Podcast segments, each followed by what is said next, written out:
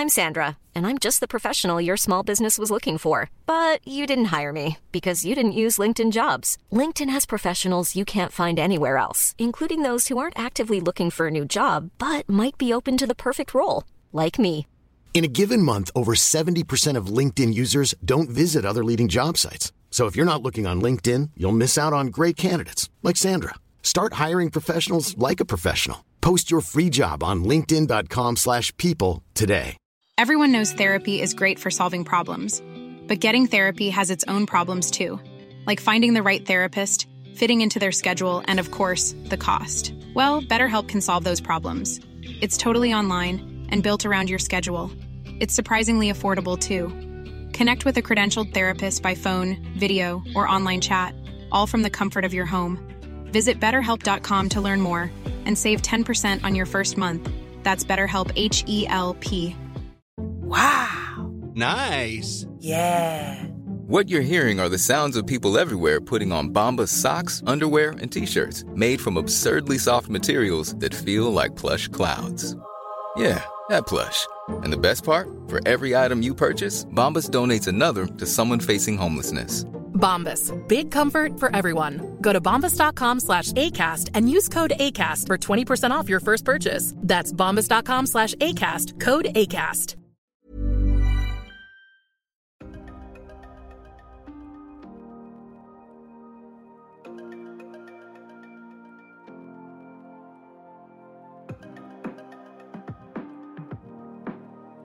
This is the Toffee Web Podcast.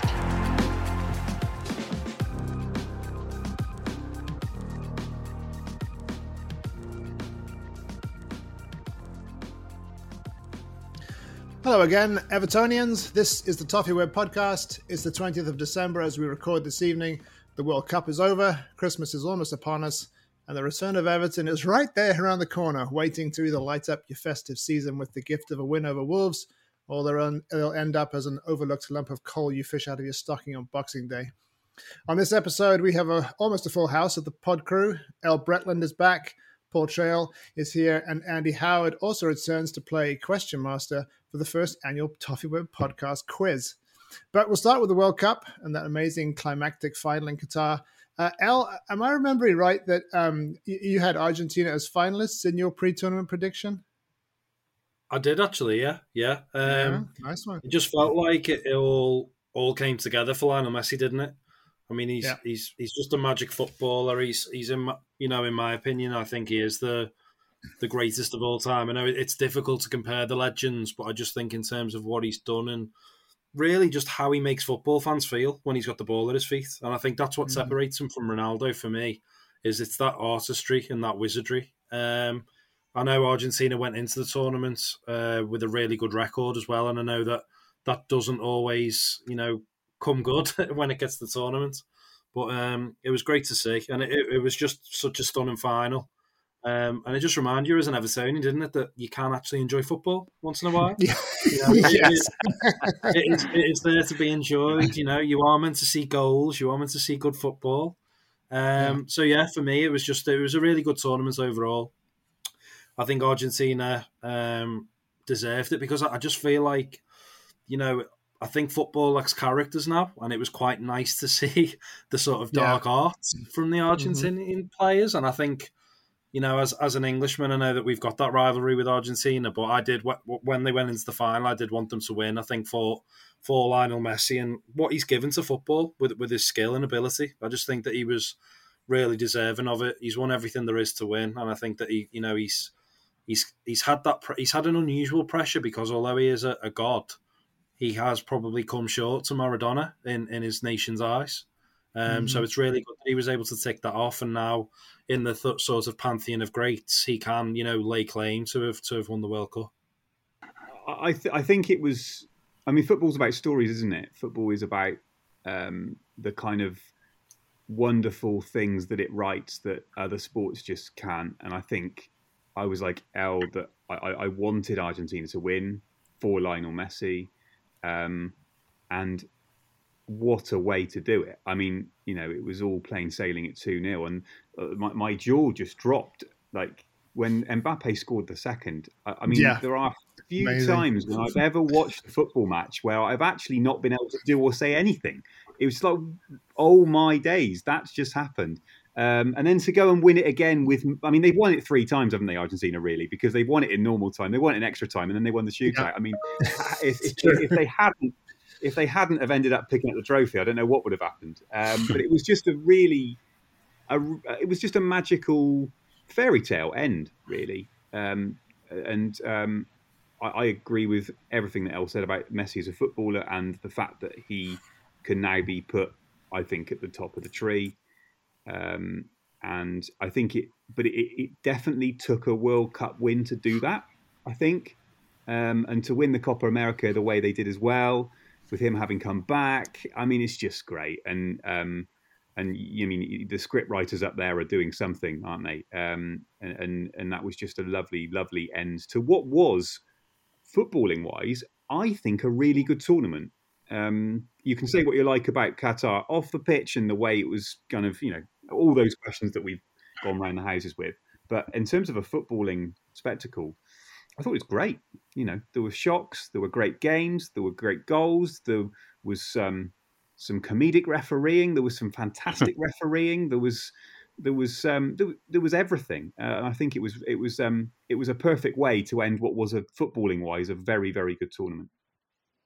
Yeah, I thought that would happen once the sort of uh, all you know once the football started. That I thought you know all that sort of white noise would die down and the, the, the football would do the talking, and it, it certainly did. It, you're hard pushed to find a better game ever, aren't you? Really, when you think about you know, and you think about importance of match as well. It, it doesn't get better than that, really, does it? In terms of a game of football, it's just incredible.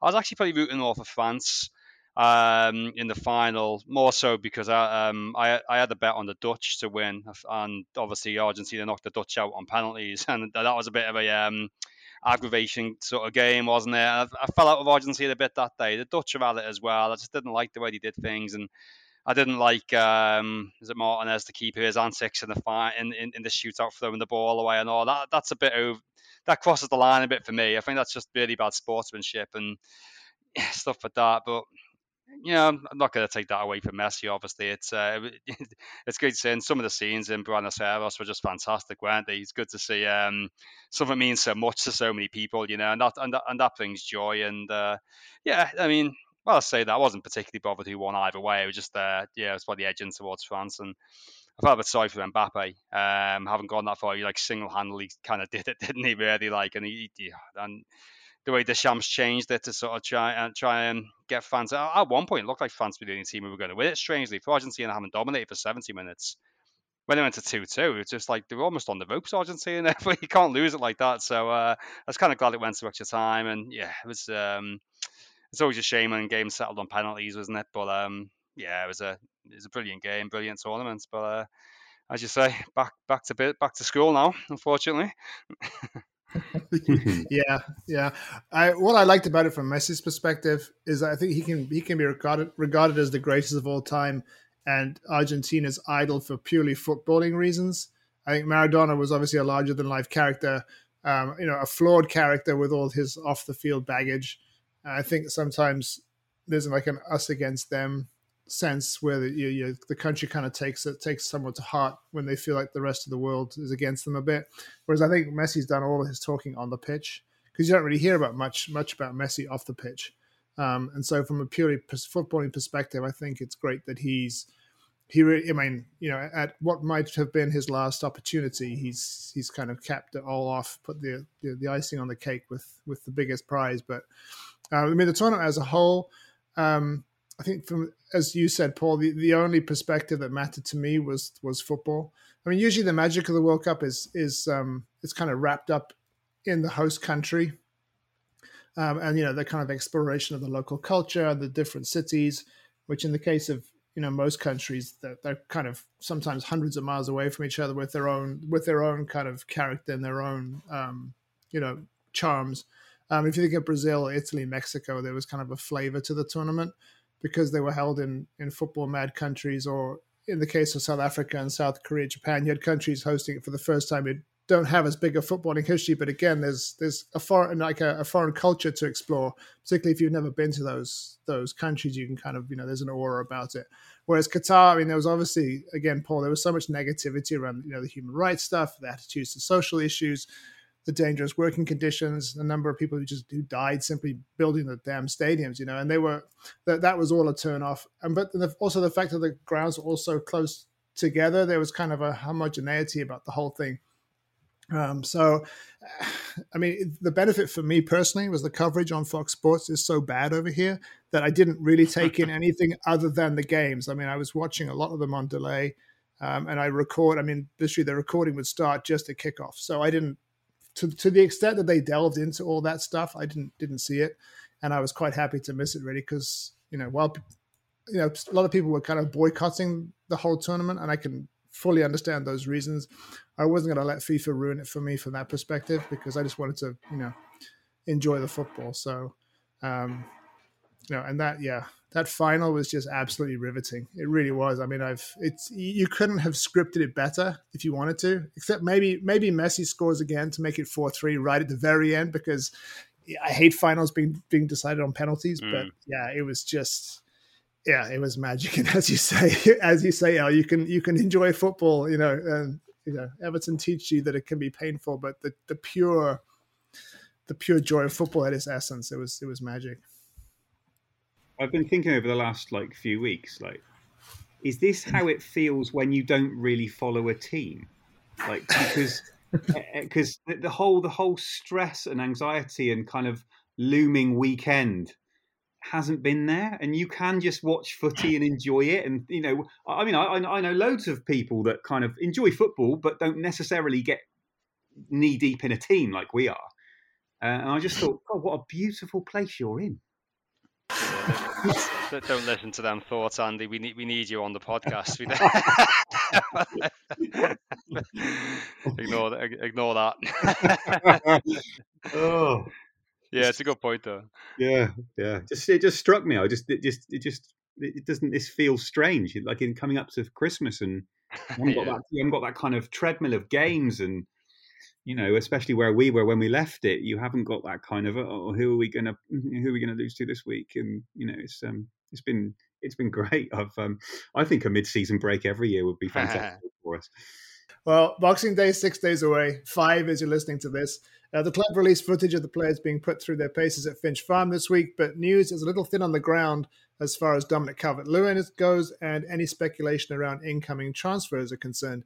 It looks as though Wolves will get Matheus Cunha over the line in the, in the, next few days, which isn't great news in terms of us missing out on a re- reported target or uh, them being relegation rivals. But I suppose we have to hope that Kevin Thelwell and Frank Lampard have other targets in mind because, as many of, many of us have said for a while now, we need to get attacking reinforcements in as soon as possible in the new year. So Paul, how are you feeling about the imminent return of Everton to our lives after a six week break? Yeah, it was, a, it was a welcome break for for that. For we got some um, we got we got some building working on in the house, and all the uh, the guys who are doing the work, they're, they're all Liverpool fans. We were talking about the World Cup. They said like, "Oh, such a relief to have a break to state with it." It's like, what? the state you were in? I was like, "Are you joking me?" So take back that cup of tea, thank you. you got, yeah, you, to lecture me on the state that uh, you're in because uh, yeah, it's been certainly a nice uh, a nice break, uh, nice break for us guys, and uh, yeah, it's been I don't know last week two that looming presence, I guess, hasn't it? I mean, I found it. I found it a little bit. I don't know how how how significant it is. How have done this little mini preseason compared to how, how everybody else seems to have done. And that we had that break immediately. Well, not break, sorry, games immediately in Australia. I, I, I, no, I've got no idea how significant this is at all. Um, and then the players seem to have a break and then came back with training, where the others seem to have a break straight away, then come back and play some games and then go straight to training whether that affects us. I know they've done like a behind closed doors game in Manchester against Man United and another one, I think. But um, I don't know if that'll have any effect on fitness or anything like that. I'm not sure. Just uh, that's different how everyone else has done it. I don't know if that makes a difference or not. I'm just uh, you know, just kind of spitballing a bit really, but it just seemed odd. But I guess there was, it must have been, there's a bit of money involved, wasn't there, in the trip to Australia, which obviously the club needs. So whether that was significant or not, I'm just wondering if that'll make a difference, and guess we'll find out. And God, it's what it's the twentieth, so six days or so, and then and then we're there. I suppose the big question is who's playing at centre half. Hmm. Who would you who would you who would you play, and who do you think he's going to play? Oh, good one. Um, I got a feeling me and me and it will be past fit, and then we'll hobble off injured after 20 minutes. I mean, that's actually that, that that's that's definitely what's going to happen. but like, uh, I don't know what would, what would I do. I'm all, I'll, I'll get mocked probably, but I'm always I don't know. I always think feel like Keane's perhaps the most sort of stable one, but I think I think he'd probably go with um with Mason Holgate. Maybe Holgate and uh, Tarkowski would be the two I think he'll go with. But I'd go with Keane and Tarkowski personally. Hmm. It's a really difficult one, isn't it? I think. yeah, you just you, it's it's it's an impossible one, isn't it? Because the other player who goes next to Tarkowski has all got the well, I was going to say pros and cons, but they've all got their cons. So yeah, no, that's slightly harsh, but yeah, it will be interesting to see. I mean, what what what should be a positive for Everton is the fact that um, we had so few players at the World Cup. That'll be really interesting to see. Actually, that you know the top six who have a team of internationals. You know, if if Arsenal's season gets derailed because the, you know some of their players have been at the World Cup and, and things like that, it'll be really interesting to see how how teams respond. But I think the World Cup will well, it's been a great tournament. I think a lot of Premier League fans will start to blame it as we head into January if if things aren't going well. So it is. It's been a really interesting thing that people have asked for a winter break for so long, but it's not been you know a proper winter break for a lot of clubs. But I think Everton can can benefit from it hopefully, and they've had that extra time on the training field. And you know Lampard, he's been in the job just under a year. I think it's a really good time for him as well to just you know get more of his his um you know DNA on on the team really, and and really you know drill the players into how he wants them to play. Yeah, it should be beneficial. It should have been beneficial for Everton the break. Um, we'll see if it has been, I guess, um, uh, very soon. But uh, yeah, I'm interested. What, what, what, who do you think, Aldo, for the um, yeah, who should play and who uh, who will play? I think it the one I, the one I trust the most is Mina as as a as a centre back as a defender. But it is that it's that fitness thing where where you where Mina sort of literally falls down. Um, but I think I think for me, Michael Keane is he's done. I know he's been linked with a move away. I think that's one where if he is going to leave, you know, you don't put him in. I think it needs to be mm. Holgate, and then uh, looking ahead for the centre backs, I, I, think it needs to be Coady Tarkowski, Godfrey, and uh, Branthwaite after his loan spell at PSV. So I think Holgate, Keane, and Mina. I feel like time should be up in the summer or, or in January in Keane's case. So it's very difficult to look at them and think, well, who's going to play now, basically. Um, so basically, yeah, Conor Coady needs to needs to be back as soon as really.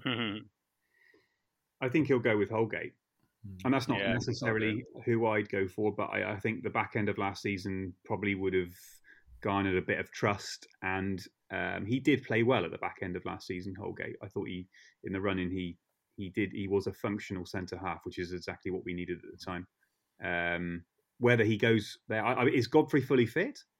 I, I, I, don't know that he's fully fit. I saw that he came back for the for the like the youngsters. Okay. Um. So I don't know. I, I wouldn't. He wouldn't go straight in, would he? I wouldn't have thought. No. But yeah, I think Godfrey was a, a, strange one that his form did dip, didn't it? Like last compared to his first season, but I do think there's a player in there. I think he's a bit of a confidence player. I think if he can get a run of games, then he'll be he'll be back on it. Hopefully. Um, but yeah, it's yeah the defend the defensive backline is a really interesting one. Really, there's just far more questions than answers. I think. Yeah.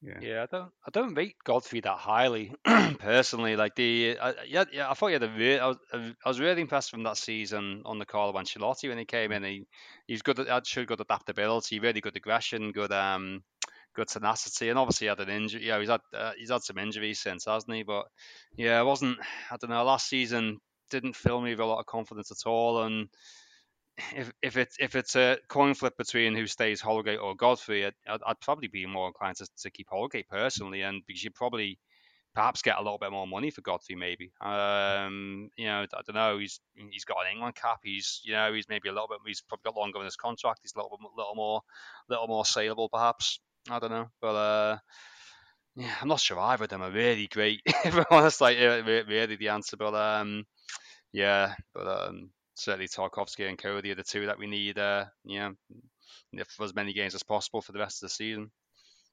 I wonder with your um with your World Cup idea that some teams are going to be a little feel the hangover. I wonder when that will come though, yeah. because if players have been playing football, it might not be now. Yeah. It may be in a month, or it may be in a, in a you know six eight weeks, Yeah. where suddenly you get a kind of brick wall, um, and that could be interesting. You know, and, and it, it's complete luck of the draw when you play who you play, isn't it? You know.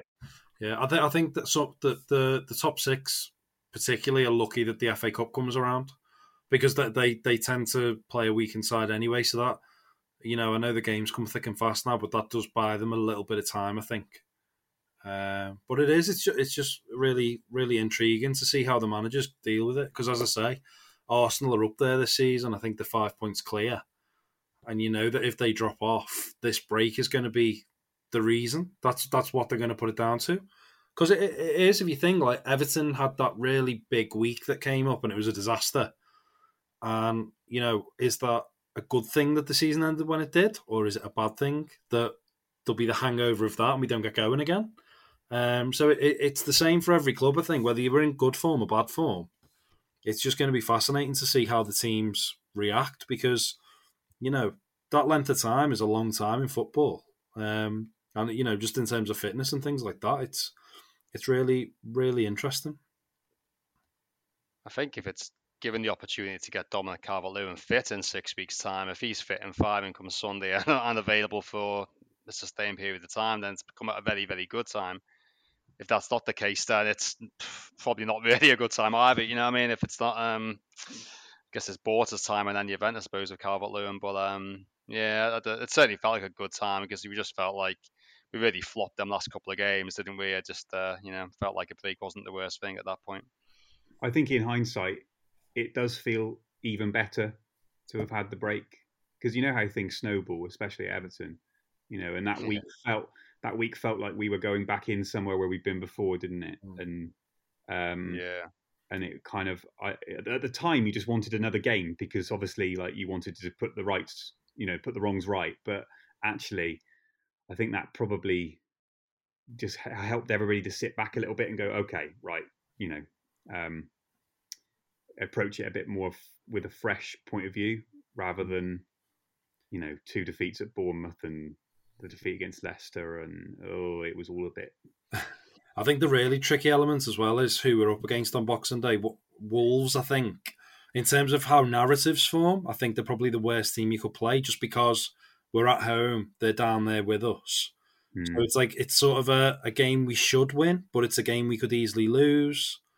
And it's and the, you know the table will look a bit different so soon after coming back, and it's it is. I, I think it's it's that is a, a horrible fixture just in terms of as you said, Andy, how things snowball. That narrative, you know, if this was City away first game back, yeah, it's you know if you you know if you lose that, it's sort of like get it's more of get it out the way, isn't it? Whereas the hmm. Wolves one presents a good opportunity to kickstart the season, and if you don't get that going, you know, it, it it just changes people's viewpoints and and mental, you know, the mindset and everything. So it is. It's it's a horrible fixture to go back to. Only only Evertonians could look at that and think like, great, we- we're playing bottom of the league at home, and we're like, oh no, no, no, no, surely it's a gimme. yeah, like, But yeah, you're right though. I feel the same, you know. It is going to be interesting though because you don't know how we're going to react. I, I'm with you, Andy. I think that that it, the the break was better than us keeping playing because I think there was a danger that we could just you know just go into a psychological slide. Whereas I think now we've got this this time to to hopefully fine tune a few things, but you just don't know whether you know whether we're going to come out of it in the right frame of mind. You don't know how Wolves are going to be because they've got obviously got a new manager in place for the last month who's obviously been trying to work his magic. So yeah, it's going to be an interesting one. And going back to the to who we pick in defense, um, I think I wonder if if he might be running out of patience with Yerry Mina, like the rest of us. But whether whether he even, I mean, Paul, the, you know, you, it was a joke, but it's not really a joke. But the, the likelihood is that he breaks down within the first half, and there's only so many times you you do that before you think, okay, come on. Um, I know that um, Holgate obviously did not perform well at Bournemouth in that in that cup tie. And I don't know if he was one of the players that Lampard was referring to when he obviously alluded to some some character issues that go back to players that he inherited in quotes. Um, but Holgate, as a, over the lifespan of Lampard's um, tenure so far, he seems to have trusted Holgate, and he's sort of been one of his preferred players. So I wouldn't be surprised if it is um, Holgate and Tarkowski who who start that game. But um, I guess we'll see. I suppose I suppose it also depends on whether they see see Mina as a sellable asset in January, and, and if they do, true. and if they can get Very rid of him, true. Then you, you're it's stupid playing him because you don't want anybody else to see that, do you? Well, exactly, and the and the other yeah, and the other thing is that there are these rumors bubbling around of you know uh, Michael Keane being linked with West Ham, with Leicester. There was a third team I think that I saw today. Um, so it'd be interesting to see if if given our need to sell someone, I think, to to help us. I think we'll be able to sign players in January, just not for much. And if obviously if we can offload one or two, then that will hopefully stretch the budget because I think we're going to need to buy quality rather than just someone. I think we we've got someone with Neal Maupay. I think we need to try and get quality in this time because Lord knows we need help up front. Hmm. Yeah. Plus, plus further to that, you, we, we touched upon upon it before the World Cup, I think. Um, we, you don't want sort of Deadwood hanging around who aren't involved, who aren't playing, because it's no good. Right. It's no good for the squad. Right. It's no good for morale. It's no good for them. It's no good for anybody. So, like, um, yeah, if, if Keane's not going to be involved, you know, let, us get off. Mina, it's become a nuisance value more than anything else. I say that best, but I, I, don't mean it that way because he's supposed to be a very, very popular, very, very good, positive guy to have around. Uh, the, yeah. Of all the things you hear about Yerry Mina, but you know what I mean. The, the, players like that, the Corday, for example. I mean, is it worthwhile having these guys around if they're not really, you know, likely to feature or contribute an awful lot? If you can get rid of them, not just to get them off the wage bill and to get some money in, but also for that. And we just got just got rid of one as well and Rondon, haven't we? He's um he's moved yeah. on. Um, I, I thought maybe that there might be a bit of significance in that, and, and that, okay, if they're ready to move him on, maybe there's somebody coming in quite quick. But then I thought, well, hang on, he, even when we haven't had any strikers, he hasn't even wanted to call on Rondon anyway. You know what I mean? So that's a good example. Exactly. And I'd say fair play to Rondon for just going, okay, you know, I'll move because we've seen enough players who just could have moved on when they've had opportunities and, and haven't done and just stuck around. So good on Solomon for um uh, for, for, for moving on and, and, going to probably go and try and play somewhere. And that's what you should do. So um, yeah, maybe some of the other players who aren't playing might take heed of that when he gets his move, and you know, I mean, think, okay, what's the use of me hanging around here? I need to, I need to be playing. So yeah, let's see. Obviously, we all know we need, we need, we need attackers in there. So just uh, yeah, really hope we can get them in sooner rather than later. You worry if it's by the end, of you know, if it's coming in at the very, very end of the window. some damage might have been done by then. It might be a case for Lampard's lost his job by then if things go horribly wrong. So uh, yeah, I'd be like to like to see Lampard back early in the window if possible, and uh, yeah, let's uh, let's see what we get in. Just talking in these terms does actually give me. I wouldn't say they were good butterflies in my in my stomach.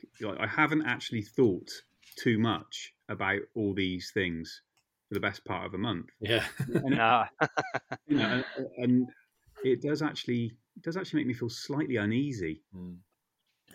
It's weird, isn't it? Yeah, it's like oh, the, oh no, the chemistry exams on Friday, so, yeah. sort of thing, isn't it? You know. Yeah. yeah. I was just thinking, just in, as Andy said, I've not really thought about everything that much, thankfully. But in terms of recruitment, if you're not signing a player at the World Cup, you've been given an extra month to get deals over the line. Mm. And so if they if they haven't got players holding the shirts in the first week, I am going to be like frustrated Everton fan again. You know, like moaning as I do every window.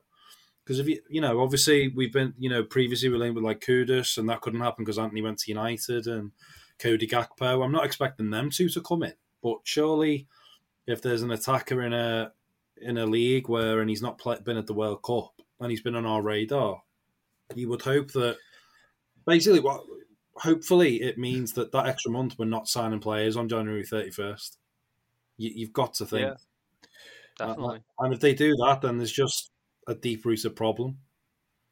There'll be far too much water under the bridge by then. I think we've we've discussed mm. this on the previous podcast. You know, by the time by by the time mid January comes around, we'll have had three winnable home games. That if we haven't by that point, and we haven't had anyone else in the door, then I think we really we're we're back to where we are. We're exactly a year ago. Yeah.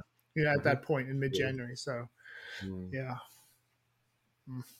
What mm. what can we do in the loan market? Have you still got one um one uh, one uh, loan from within the Premier League available and one overseas loan? Is that right? You got yeah, um, definitely, Vinagre, definitely, yeah. Got Vinagre in, and we got Coady in. Is anybody else on loan that came in? No. So, no, but uh, it's two Premier League players as your limit, but isn't it five from Europe? I th- thought there was an, a, a, more. You could get more from Europe. I think. I'm not sure. i have oh, to look it up.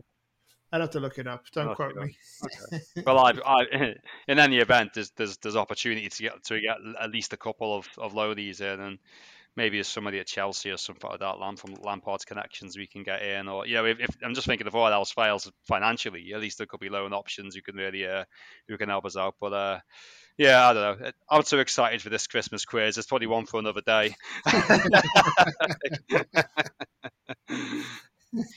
All right, good good lead in. Andy has uh, prepared, as I say, the uh, what might be the first annual Toffee Web Quiz. So, uh, Andy, why don't you uh, take it away? It could be the last, couldn't it? yes. Um, okay.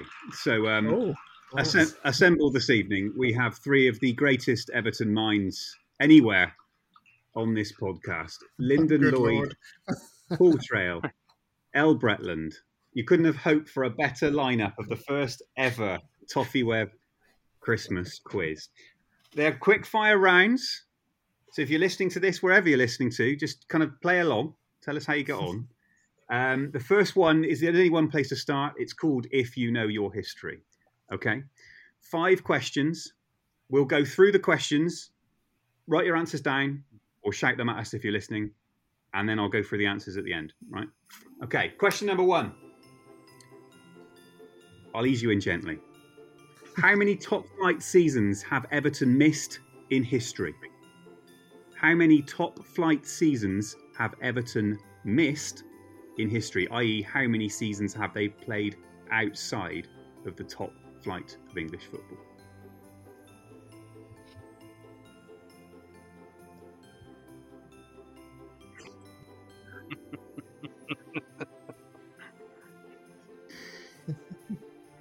Question number two. In what decade did Everton first include the tower on the club's crest? In what decade did the Everton Tower first appear on the club's crest? And for those of you who can't see what I can see, Paul Trail is really looking into the distance with some amusement on his face. Yeah. Lyndon looks very happy. Ell has hardly flinched with those first two questions. Oh. we should have YouTube this one, shouldn't we? yeah. yeah. Question number three. Neville Southall is the club's record appearance maker. With how many appearances? Now, I will take closest if no one gets it. If someone gets it, you get a bonus point. How many appearances did Neville Southall make for Everton? Paul Trail's actually using his hands. hands. I am in trouble here. I am in the. I'll see. I was thinking like, go on. Question number four: How many League titles, FA Cups, and European trophies have Everton won combined. So, how many league titles, FA Cups, and European trophies, those three competitions, have Everton won combined?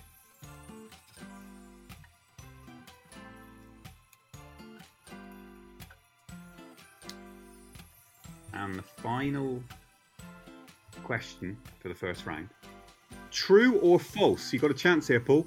True or false? oh, brutal. Fair though. Everton have won more games than they have lost in the Premier League. True or false? Everton have won more games than they have lost in the Premier League. I've just got this one ready. The fact that you even have to think about this is quite sad. Really. yeah, isn't it? Okay, so Oh, um, I'll leave Paul with his head in his hands for a moment. Let's just go. Let's let's t- tally up that round. Um, I'm just going to take your answers, shout them out as we go. How many top flight seasons have Everton missed in history? L. Bretland, Four. Lyndon, Four. Paul. I've also got four, and I can show you the p- piece of paper if you really want. Uh, Yeah. No, that is absolutely correct. One point each. In what decade did Everton Tower first appear on the club's crest? Paul, 50s. Lyndon, 1930s. L. I'm going to go specific. I think 1938. Yeah, Wow, I- absolutely. I don't even have that, but yes, Yes, that is correct. 30s. Yeah. I think I can remember Dixie with, a, with the. Anyway. Uh, Neville Southall made how many appearances, Lyndon Lloyd? 751? Paul, 652. L. 723. Oh! One of you's right. And it's Lyndon Lloyd who is Oh, right. wow. Oh, yeah. bonus point. That is incredible. That is incredible. 751. And I Um, swear I didn't look it up.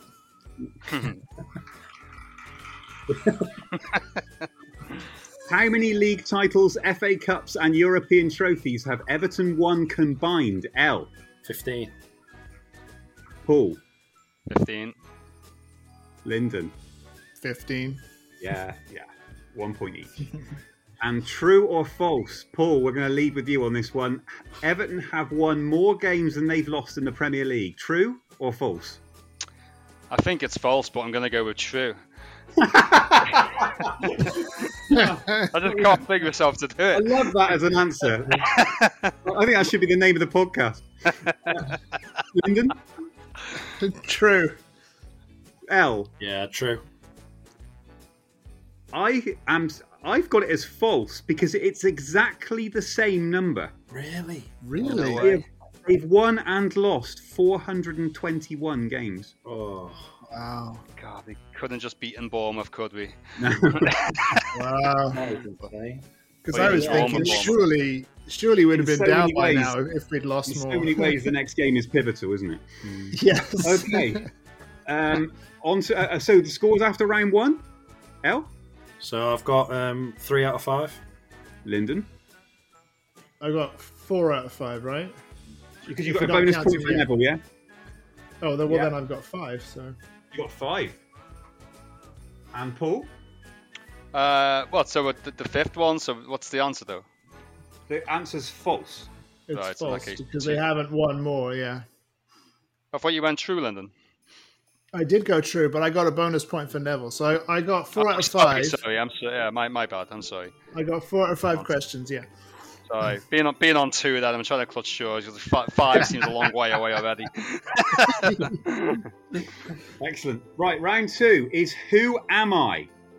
Okay. Okay. So this is all one player. We got uh, there's there are three Who Am I's. Okay. Number one. Okay. Everton was the only British team I played for.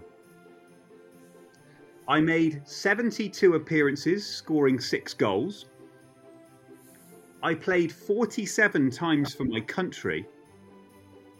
And I became the first player from mainland Europe to score in the Premier League. So, Everton was the only British team I played for. I played for them 72 times, scoring six goals. I played 47 times for my country, and I became the first player from mainland Europe to score in the Premier League. I have my guess. That is worth, that is worth three points Okay. this round. Do you want to solve that one first, or should we go on to number two? Let's go on to number two. Okay. number two is I made more appearances for Everton than any other team in my career. I scored for all my clubs and my national team at under 21, B, and senior level. I played exactly 31 league games, three seasons running, last decade. I scored the final goal in a David Moyes Everton team.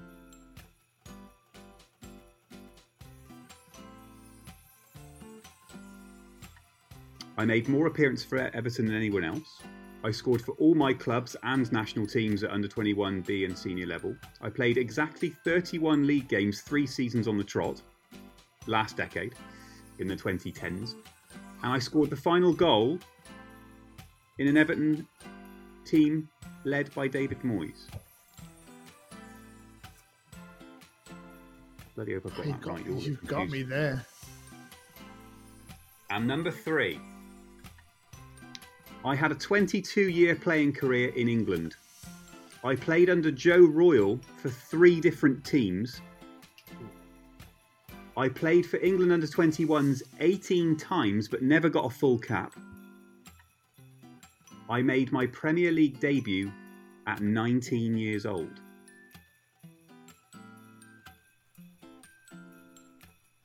I'll take a screenshot in a minute of you, especially when oh, jeez.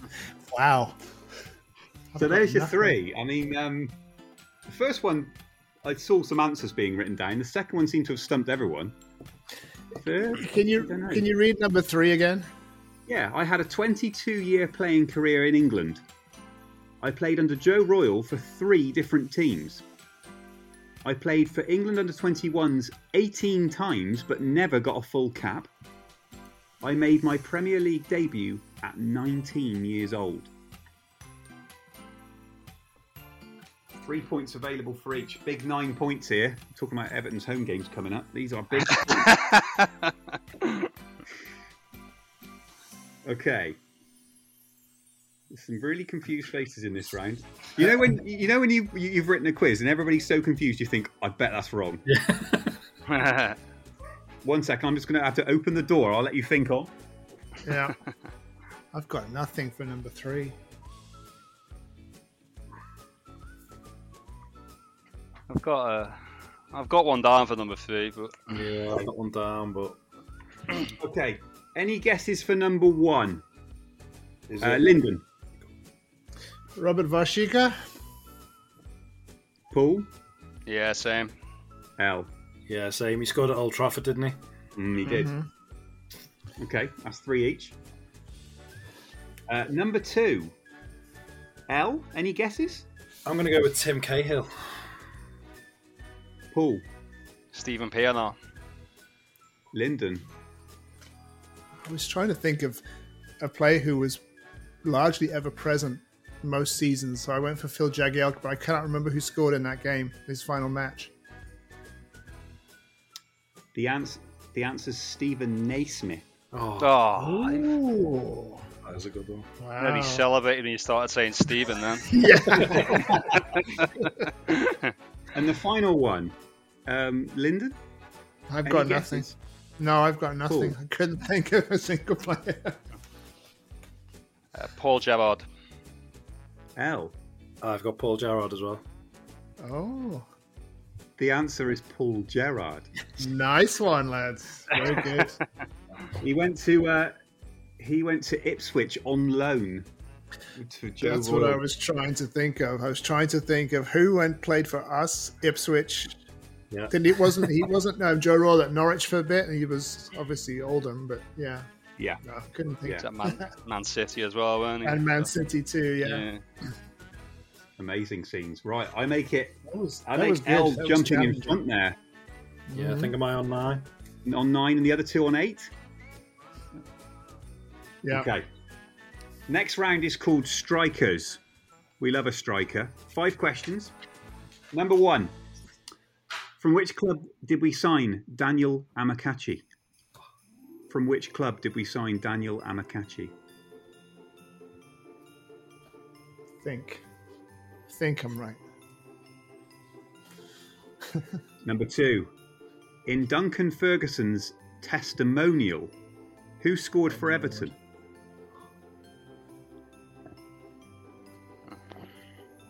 Which is not, you know, not necessarily a striker question, but Duncan Ferguson's testimonial, who, who scored for Everton? Could be a trick question.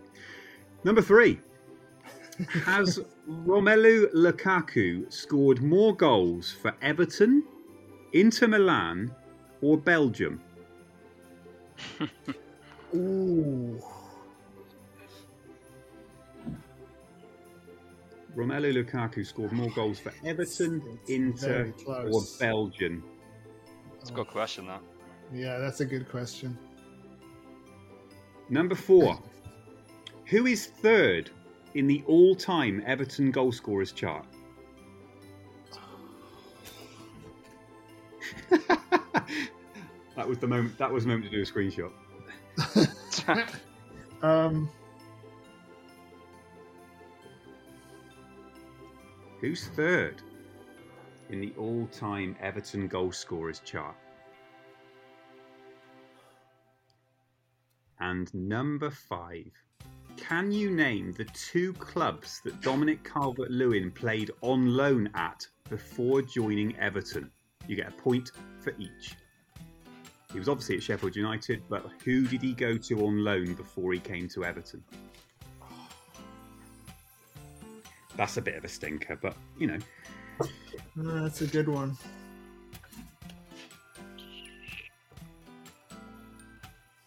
I think I got one of them at least. Yeah, me too. I can't think of the other one. Hmm. These are good questions. All okay? Should we go on to the answers? I'm not okay, but Yeah. carry on. Okay. Uh, Paul will tell me which club Everton signed Daniel Amokachi from. It's uh, FC Bruges in Belgium. L. Yeah, Club Bruges. Yeah, Club Lyndon? Bruges. Yeah, Yeah. same. Yeah. Fantastic. Who scored in Ev- in Duncan Ferguson's testimonial for Everton? Lyndon Lloyd. Oh God, I've got two. Did Rudy play in that? He did. I'm, I'm, He going, did, I'm going for I'm going for Duncan himself. Okay. L. I should know this, but I want to say, I, I, in my head, he climbed above Duncan to head it in. It's Tyias Browning, I believe. Paul. Yeah, I've got, I've got that. Tyias Browning. wow. Tyias Browning. Everybody. How is that somewhere in my head? But how? I don't know. You know, I would. we could have played this quiz for a week, and I would never have got that. so, right. You're right Uh, though. He took he took a lot of him, didn't he? Yeah, he did. yeah. wow. Uh, Lukaku, more goals for Everton, Inter, or Belgium? L. I want to say Everton. Paul. Everton. Lyndon. it's Everton, but it's very close. I think he's got sixty, something like sixty-four for us and sixty-two for Belgium. It's close. Oh. It's Belgium. Oh, Really? 50, 53 for Everton, I made it. 47 for Inter. 68 for Belgium. He scored a, a- a- an unfathomable. I can't even say it. He scored a lot of international goals. He has. How many for us? Did you say? 53? Have I got that right? Does that sound about right? Is that league games? Oh, Christ. Moving on to question four. oh, the, the amount of stick we're going to get for this quiz online. Uh, right. Um, who is third in the all time Everton goal scorers chart? Lyndon. I went for Tommy Lawton, but I'm not sure. Paul. Uh, same. Tommy Lawton. L. I've gone for Latchford. Dixie on 383. Graeme Sharp on 159. Bob Latchford 1 3. Uh, well, Oh, well done, Al. nicely done. And the two clubs that Dominic Calvert Lewin went on loan to before joining Everton, Paul's definitely got one, which is Uh, Northampton Town Northampton Town is one of them. and Scunthorpe United. Lyndon. Those those were the two that I was going to say. Yes, Northampton and Scunthorpe. L. I'm stuck. So I've got Northampton, and then Yeah. with a team they play in green and white. It's not Northwich Victoria. It's Stalybridge Celtic. Oh yes. Wow. I had Northwich That is- Victoria, and I changed it at the last the last minute. That is excellent. That is excellent. well done, Al. Uh, so, uh, rock up your points. What have we got? Lyndon on I think. I, I think I only have two. I've got Club Bruges and Northampton Town. I Yeah, think, I think I've got I've got f- how many points, uh, Andy, for the Calvert Lewin? Just one. No, one for each. Oh, one for each. Okay, so I've got I've got five in that round. I've got, I've got, I've got three Strong. in that round. strong. Okay, so we've got Lyndon on 10, Paul on 11, and L is racing into the lead on 14. Okay, Wow. this this next round is a round robin, so you'll each answer in turn. The leader goes first, followed by Paul, followed by Lyndon. Okay, so it goes L, Paul, Lyndon. L, Paul, Lyndon. Name the 10 oldest players to play for Everton in the Premier League. As long as you give me one of the 10, you are still in. Right. Name one of the ten oldest players Players Okay. to play, to for, play Everton for in the Everton Premier in League. the Premier League. So if I'm first, I will go with Richard Gough. Richard Gough is at number three, one point L. Paul. Oh. Uh, Nigel Martyn. Nigel Martyn is top. He is the oldest player to play for Everton in the Premier League. That is a point for Paul. Wow. Lyndon. Neville Southall. Second oldest. I will go 39 with years and 74 days. I will go with Dave Watson. Dave Watson rounds off the top four. That is the top four. Point for L. Paul. David Weir. At number nine is Oh. David Weir. Points. Lyndon. Phil Jagielka. Number eight is Phil Jagielka. that pause. That pause killed me. I'm going to go with Mark Hughes. Oh my that was my next one. That was my next one. Mark Hughes is there for three. He's number Oh. seven. Oh, I'm, I'm struggling now. Oh man, I was struggling then. That was not... I know. Oh, is the keeper we got on loan or something? Um, oh, blimey, I'm struggling there. Um, Alan Stubbs.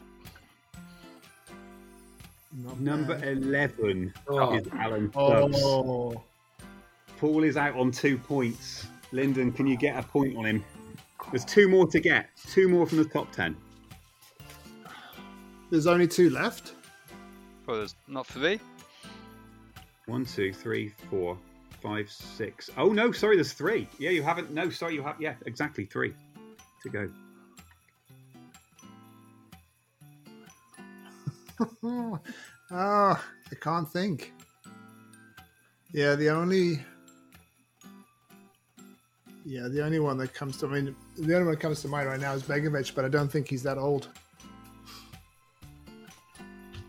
Is that your That's answer? it. That's my answer. Uh, Yeah, you've got me here. And Lyndon is out. Begovic is not Wah, there. wah. Ell, this is a chance to. This is a chance to steal a bit here. Ell, can you give me one of the other three? I'm going to guess, but I think it's more because of his grey hair than his age. I'm going to say David Ginola. That's a yeah. He is number fifteen on the list. Oh, So the ones you missed at number five, Sylvain Distin, Oh, of course. Yeah. Really? Oh yeah. 37 Yeah. years old. Yeah. Tim Howard, yeah. Oh yeah. and the last one on the list, number 10, is Gareth Barry. Ah.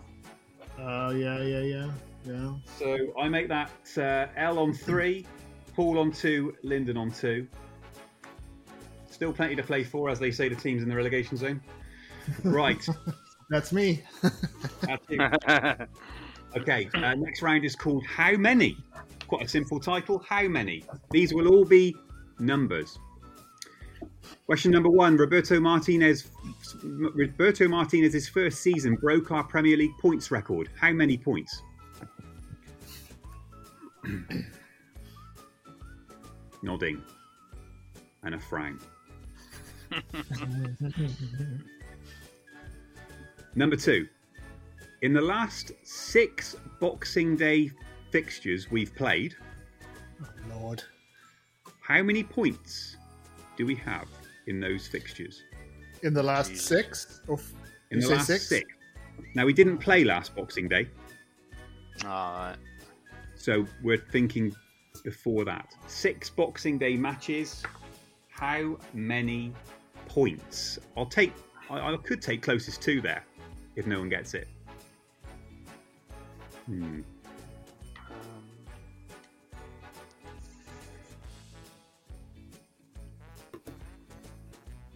Okay.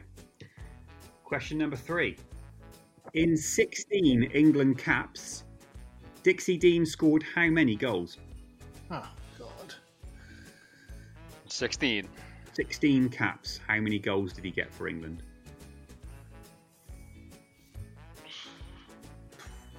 Pure, pure guess. You're just plucking a number out of the. I can't remember. Number four. Howard Kendall had three spells as Everton manager, but in how many seasons did he manage us? Either partly or all the way through. How many seasons was Howard Kendall at one point an Everton manager?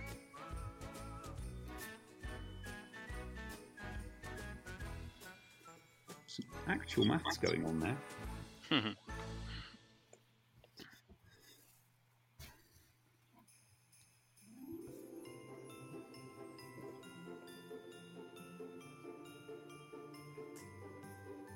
Okay. And the final question in that round. How many times in Spirit of the Blues are we told to get our coat on? How many times Beginning- in Spirit to dislike you now, Andy. are we told to get our coat on? oh, no. Come on, we've all been listening to this non-stop for the last month, haven't we?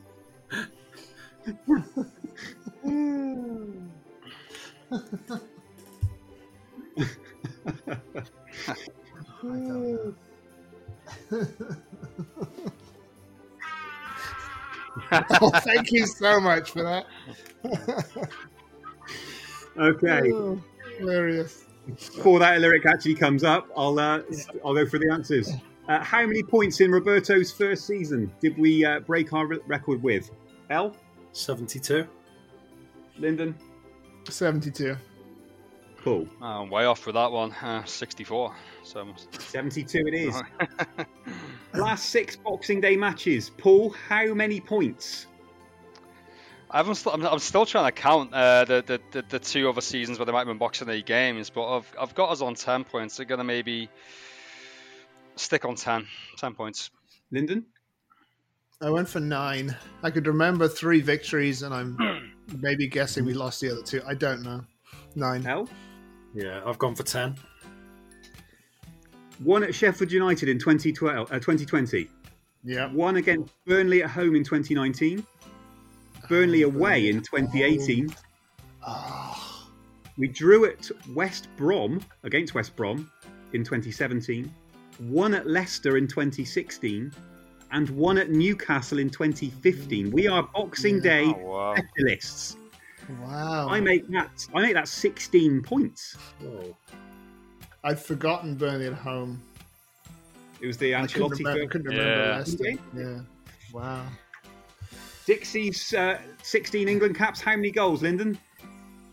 Just five. L. 13. Paul. 18. One of you is bang on. It is L. It's Paul Trail. oh, Uh, wow. You say, And you say five, Lyndon. I said Five, five. You yeah. know what? I don't know. I just I plucked the number out of thin air. I just, I was, I think I was coloured by the fact they just didn't win that many caps, and so I don't know. Yeah. Just ignore me. I'm, I'm clearly in the relegation zone here and uh, heading out of the uh, out of the league. For how, for how many seasons was Howard Kendall an Everton manager at some stage? L. I've gone with nine. Paul. Oh, a 10. Lyndon. Nine. Paul is right again. This is the comeback. This is the comeback. It's ten. It's 80 81, isn't it? Is that, is that when he started? Yeah. Is that the one that I missed? Yeah. Yeah. That's what I And how many how many times in Spirit of the Blues? Uh, how are we told to get our coat on? Lyndon Lloyd. Three? I don't know. L. I've gone with twice. Paul. I've gone with three. It's remarkably low. It's only twice. Yeah. I was torn on two or three. Uh, scores on the doors. Uh, I so got I one. I got two in that round. One Yeah, glorious point. Okay. 19, 15, and 13. Oh, Lyndon's dear got the look of him at Everton at Bournemouth here. We he just won Yeah. the mid-season break.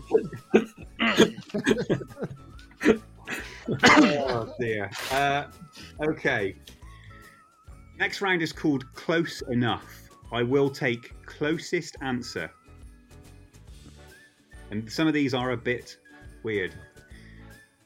Off the off the cut oh, off the um what are they? No, they're I don't know what they are. Number one. What is Stuart Barlow's age right now? I don't have a sound effect for that. Good.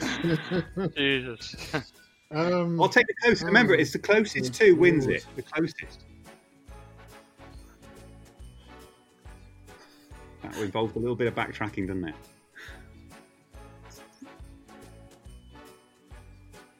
Don't want to stop Lyndon now because he's deep in it. He's going to come up with yeah. this. Question number two. The number of goals Dixie Dean scored in the season after he got 60. Closest answer wins. Number three. Beni Baningime's first Everton squad number.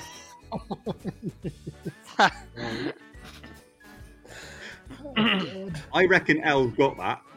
Just by body language, I think he's got it. Number four. The number of domestic cup finals Everton have played in. Oh, man. Um, Closest number wins. And five. The number of Everton goals that Kevin Campbell scored. Just league goals or overall? I'm pretty sure that's directly from Wikipedia, so that will be overall.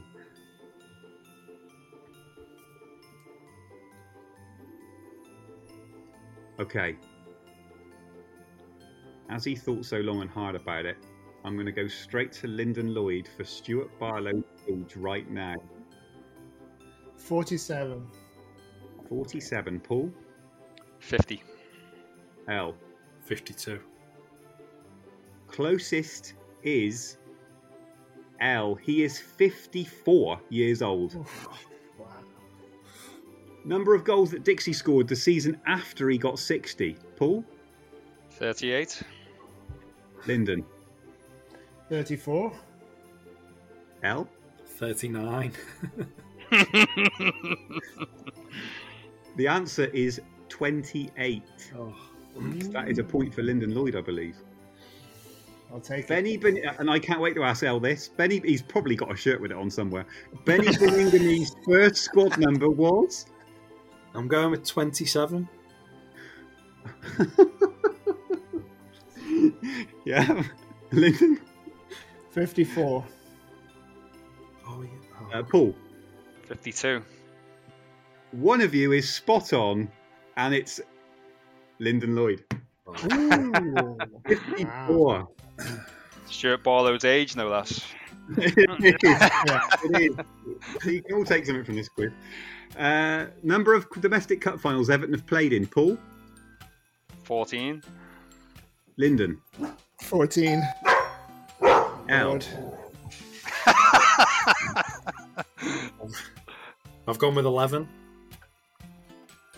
The answer is 15. So Paul and Lyndon will get a point there. This has been quite a good round for you two, actually. And the number of Everton goals that Kevin Campbell scored, L, Gone with 37. Paul, 35. Lyndon, 29. 45. Really? Wow. So actually, L's got a point there, hasn't he? Yeah. Scores on the doors, please. So I got two there. Two, Yeah, one. one, Three. three. Not a bad round. Got L is top of the shop on 21. Paul and Lyndon are both on 16. Oh, I'm making a making a, a resurgence. Okay. I have in front of me a list, the list of the 45 players to have scored 10 or more Premier League goals for Everton. Okay? So I've got the list in front of me. We will go round robin. As soon as you say someone that's wrong, you're out.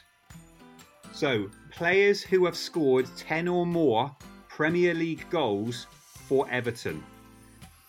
We're going to go with Lyndon to kick us off, then Paul, then L. I'm going to go with my countryman Steven Pienaar. Wow, interesting place to start, but I like it. yes. Paul, Uh, I too am going to go with my countryman, um, Wayne Rooney. Wayne Rooney. Yes. That's 20 and 25 goals so far, just to give you some context. L, Uh, Dominic Calvert Lewin. 46. Lyndon, Kevin Campbell. Let's get him out of the way. Yep. He's there. Paul, Uh, Marouane Fellaini. Marouane Fellaini is there on 25. that one. Yeah. Uh, Romelu Lukaku. That's a really good answer, Al. Well done. I'm so glad. people, people listening to this thinking, what? yeah, top of the shop. Lyndon. Uh, Leighton Baines. Leighton Baines is there. 29 goals he got in the Premier League. Paul. Paul Rideout. Whoa. Paul Rideout He'll there. is there on 29 league goals. Hell, Duncan Ferguson. Duncan Ferguson, 60. Like it. Lyndon. Um, Tim Cahill. Tim Cahill rounds off the top four. Rom, Duncan, Cahill, and DCL. And the top five, actually. Kevin Campbell. That's the top five gone. Paul. Uh, Tony Cottee. Tony Cottee is there. 28. Uh, Al? Y- Yakubu. Yakubu, yes, he's there. 25. Uh, David Unsworth. David Unsworth, I'll take that. 33 Premier League goals. Paul. It's my go. Uh, Andy Johnson. Andy Johnson is there. The lowest we've had yet, 17. Whew. Uh, Francis Jeffers. 18. Whew. Um, Nikica Jelavić, right? Right? Well, and he had that purple patch and then he went completely cold. So I'm thinking he must have scored more Yeah. than 10, surely. 16 league goals. Okay. Paul. Uh, James Beattie. James Beattie is there. 13 league goals. Why is that all? didn't know, I didn't know I was cutting it that fine. but that was, I thought that was fairly safe. L. Uh, Leon Osman. Leon Osman, 44 league goals. Oh, yeah, of course, of course. That's the top six done. Lyndon. Um, Mikel Arteta. Yes. 27. Paul. I feel like I'm rolling the dice a bit with this one, but um, Victor Anichebe. Victor Anichebe. 17 league goals. L. I'm going to say Nick Barmby. Ooh. Oh, good one. 18. Lyndon. My mind's gone completely blank now. Um, These are big moments for you. I'll, I'll, I'll say that now. they are big moments for me. I've got a crowd booing sound effect ready. Yeah, you, you can. Let, let's let's say he was there for long enough that Phil Jagielka must have got ten, surely. Phil Jagielka got 14. Oof. Paul. A lot of spectacular goals, but don't know if there's that many of them. But I'm going to go with James McFadden. That is the closest to the bottom of the barrel we've scraped. he got 11.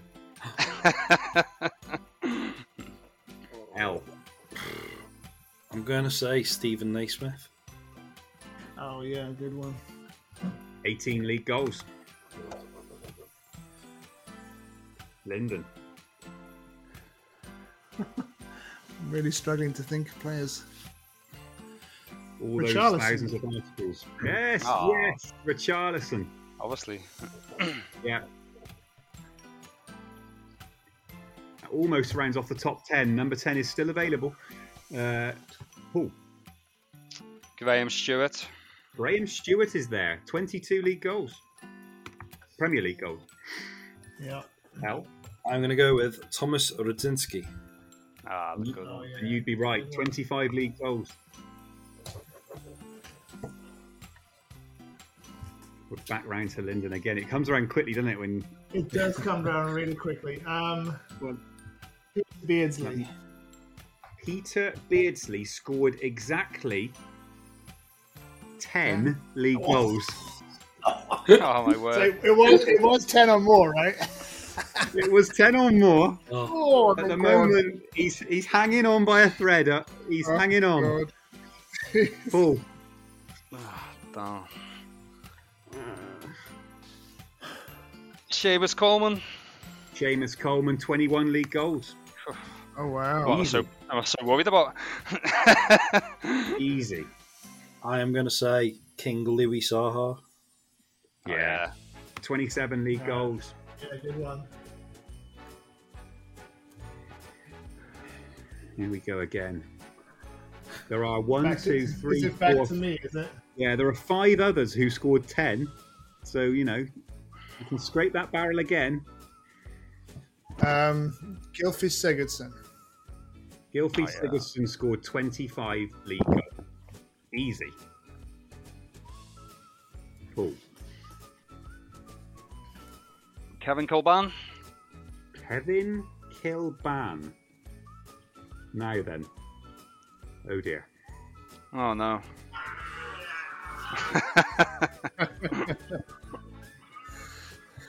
Uh, Kevin Kilbane did not score 10 league goals for Everton, unfortunately. So Paul is out. Uh, and just as well remain on 16 points because anything now is going to be one more as long as Lyndon can get one. L. Right, I've got three names down and they're all really risky.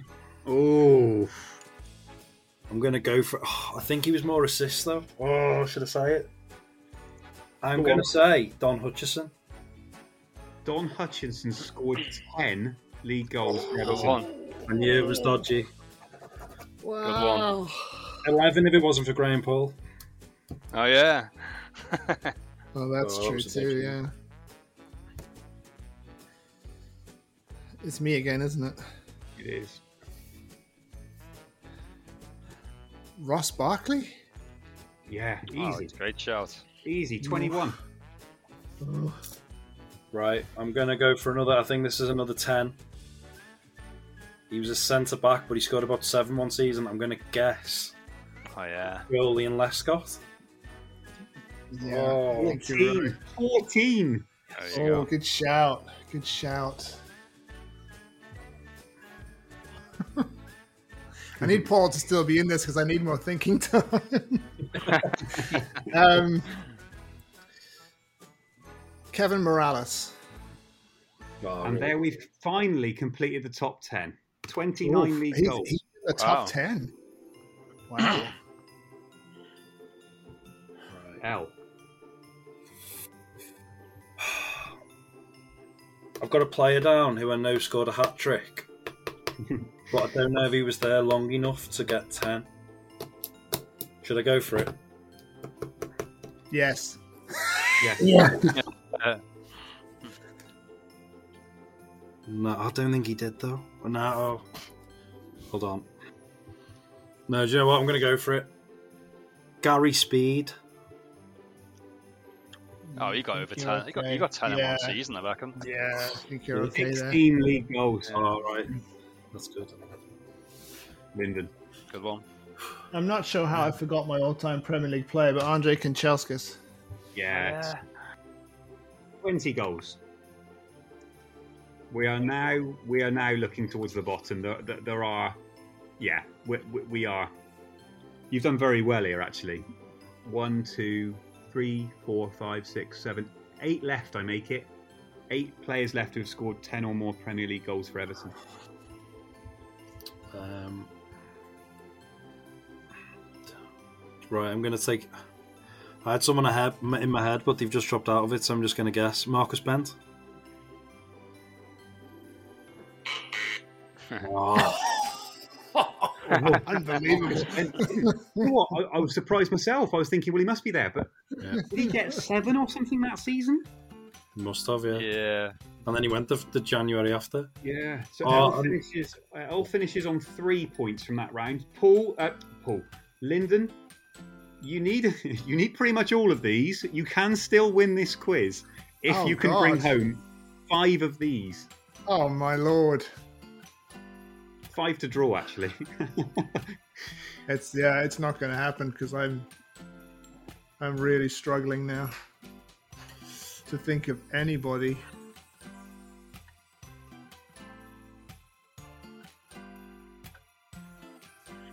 I was tempted to throw out Oumar Niasse, but I don't think he got there. Nor, nor did Arouna Koné.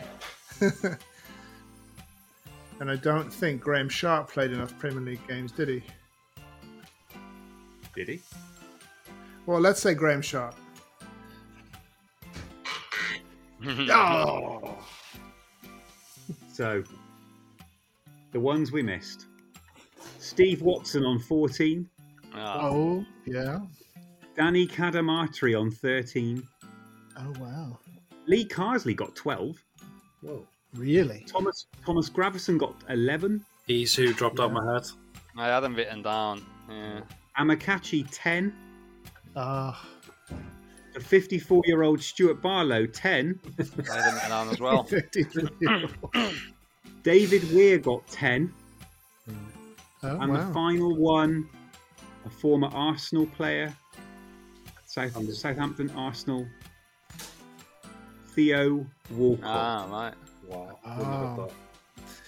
so I hereby, um, I hereby pronounce the inaugural ToffeeWeb Christmas Quiz champion, Ell Bretland. Very nice, Al. Very Well nice. done, Al. going. Uh, Honestly, that where, where Tyias Browning is in this brain of mine with that goal, I have no I idea. think, I think that's more worrying than anything else. yeah. Yeah, he, he wasn't in mine. That was uh, that was a lot of fun. It really was a lot of fun. Yeah. Uh, in terms of when we'll be back, I'm not sure when we'll be back because I'm going to be in England um, over the Christmas break into New Year. I will hopefully be at uh, Brighton and Hove Albion at home. Uh, so if uh, we can do a pod in between uh, New Year and Boxing Day, that would be great. Let's see if we can organize it. But um, if we don't, Uh, next time we speak to you, Blues, have a great Christmas, uh, an even better New Year, and fingers crossed that the Blues can get themselves sorted out so that 2023 is not as stressful as 2022 was from the Everton perspective. So until then, take care, and we'll speak to you very soon.